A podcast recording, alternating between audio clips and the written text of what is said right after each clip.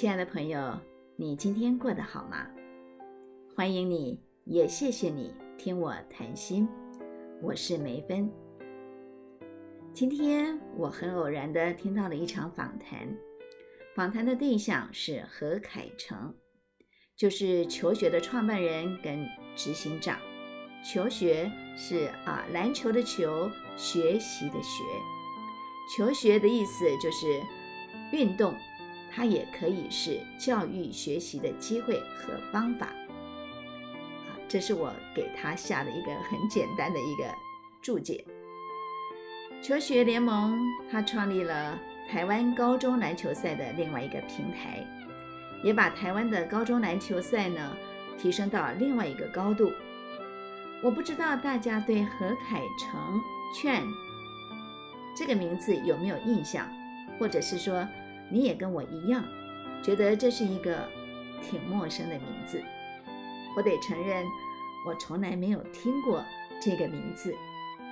但是，当我看完了这一场访谈，我的心中却非常的感动，也非常有感触。何凯成他到底是谁呢？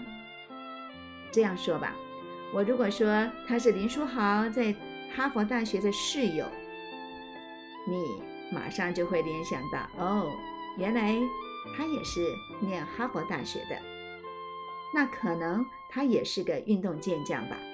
没错，何凯成他也是个运动健将，只不过他并不是打篮球，而是打美式足球。他也是台湾的学生进入哈佛大学打美式足球的第一人。虽然他跟林书豪是大学时候的室友，但是他的成长背景跟林书豪却完全不同。林书豪有一个很温暖的家，他从小在美国也受到非常完整的教育。何凯成他的背景就完全不一样了。他十二岁的时候，父亲过世，母亲又有精神疾病，没有办法照顾他。所以在十二岁的时候，被姑姑跟姑丈给带到美国抚养。其实这对一个十二岁多的孩子来说是非常不容易的事情，尤其是十二岁了，半大不小的年纪，要融入当地的教育体制，要能够跟上英语系的教学，这本身就存在着相当的难度。但是他克服了一切。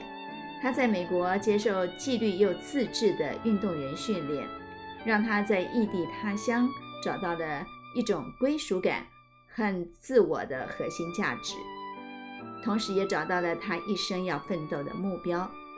因为运动改变了他的一生，所以呢，他回到台湾来创办的求学联盟，希望借由运动可以翻转台湾传统僵化的教育环境。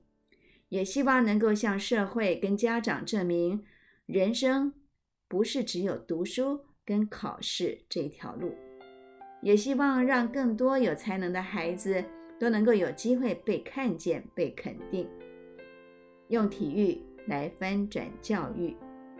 何凯成他的愿景就是希望自己在美国因为运动而得到哈佛大学的全额奖学金的这样的模式可以被复制。所以他回到台湾，付出所有，就希望能够打造出像美国那样友善的体育环境，还有机会给台湾的小孩。这是他的初心，也是他的梦想。八年来，由于他的坚持跟努力，终于也看到了相当的成果。不过，我今天并不是要来谈他的奋斗史，而是。因为借由他的访谈，让我联想到了我的儿子查尔斯，他也曾经有过的一场篮球梦。我跟大多数的母亲一样，从儿子有学习能力开始，我就为他们报名各式各样的才艺班、体能训练班。尤其是我们刚移民到加拿大的时候。两个小的儿子呢，因为年纪还小，个头都不大，我担心他们应付不了在学校可能会发生的突发事件，因此呢，有几年的时间，学校课后我就载着他们奔走，穿梭在各种球类还有啊武术训练班之间。虽然他们算不上练得一身好武艺，但是倒也是身强体健。几年之后，这兄弟俩呢一致选定篮球作为他们的兴趣跟努力的目标。凭良心说，他们的身材体型在篮球比赛当中根本没有什么优势。可是这兄弟俩却同时爱上了篮球这项运动。由于我在大学的时候也曾经是系上篮球队的成员。对于篮球的相关知识，我其实不陌生。你不要怀疑我的 篮球员身份。我在大学的时候可真的是很扎实的打了三年的篮球，我还有一些粉丝呢。不过这当然是题外话。我们言归正传，因为我对篮球的熟悉还有喜爱，所以呢，在。这俩儿子从小学开始到高中，前后将近十年的时间里面，所有关于篮球的大小比赛还有信息，都成为我们共同关心，也可以沟通分享的主要话题。不过，我觉得在这整个的过程当中，最宝贵的是因为儿子们他因为参加高中的篮球校队。他们认识了教练戴维伦先生。戴维伦教练，他曾经是加拿大的国家代表队成员。他担任查尔斯是一年级的教练的时候，他都已经快要六十岁了。他的体型瘦瘦高高的，还有一点驼背，可是眼神非常的锐利，就像老鹰一样。他原本是那所高中女生篮球队的教练。女子队在他的带领之下，在全省的联赛表现成绩相当的好，获奖无数，甚至于也拿过两次的冠军。相对的，男生队在另外一位教练的带领之下呢，却一直表现平平。查尔斯在十一年级的时候，戴维伦教练终于点头愿意来带领男生队。他一来之后呢，就对这群男孩子。下马威立军令状，他跟这一群男孩子说明，他不喜欢带领男生，主要的原因就是因为男孩子太过于懒散，没有纪律，同时缺乏对篮球的热情跟委身的态度，所以他就定下了很多的规矩。如果说大家不能够遵守的话，那就要另请高明。这一群大男孩当然不愿意放过提升自己的机会，所以呢，有一段时间球队突然有了很积极奋战的一种新气象。我们这一群爸爸妈妈的加油当然就更加的卖力了。由于查尔斯必须要为他后来的升学之路做准备，他每一个礼拜都有一堂校外的艺术专业课程。而这一堂课程呢，却跟球队的练习冲堂了。根据教练的规定，如果你那个礼拜没有办法全程参加两次的练习，那么你就不能够担任球队的首发球员，也就是查尔斯只能够当板凳球员。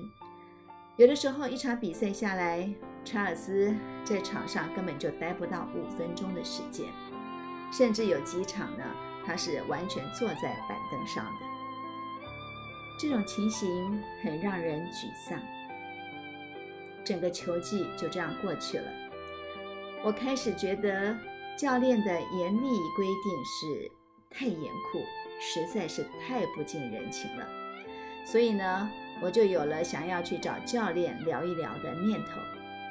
可是查尔斯却很严肃地劝阻我。他说：“规定就是规定。教练如果因为我破了例，那他以后怎么带人呢？”这话说起来是有道理的，可是做母亲的心情却是五味杂陈。常常在比赛当中，我看着他谢幕又落寞的神情，我实在是恨不得立刻上场，把球传下来，抢下来传给他。我们母子二人呢，就在这样的啊纠结、低压的心情当中，坚持了一年多的时间，一直到他上十二年级的某一天，球队开始密集训练了。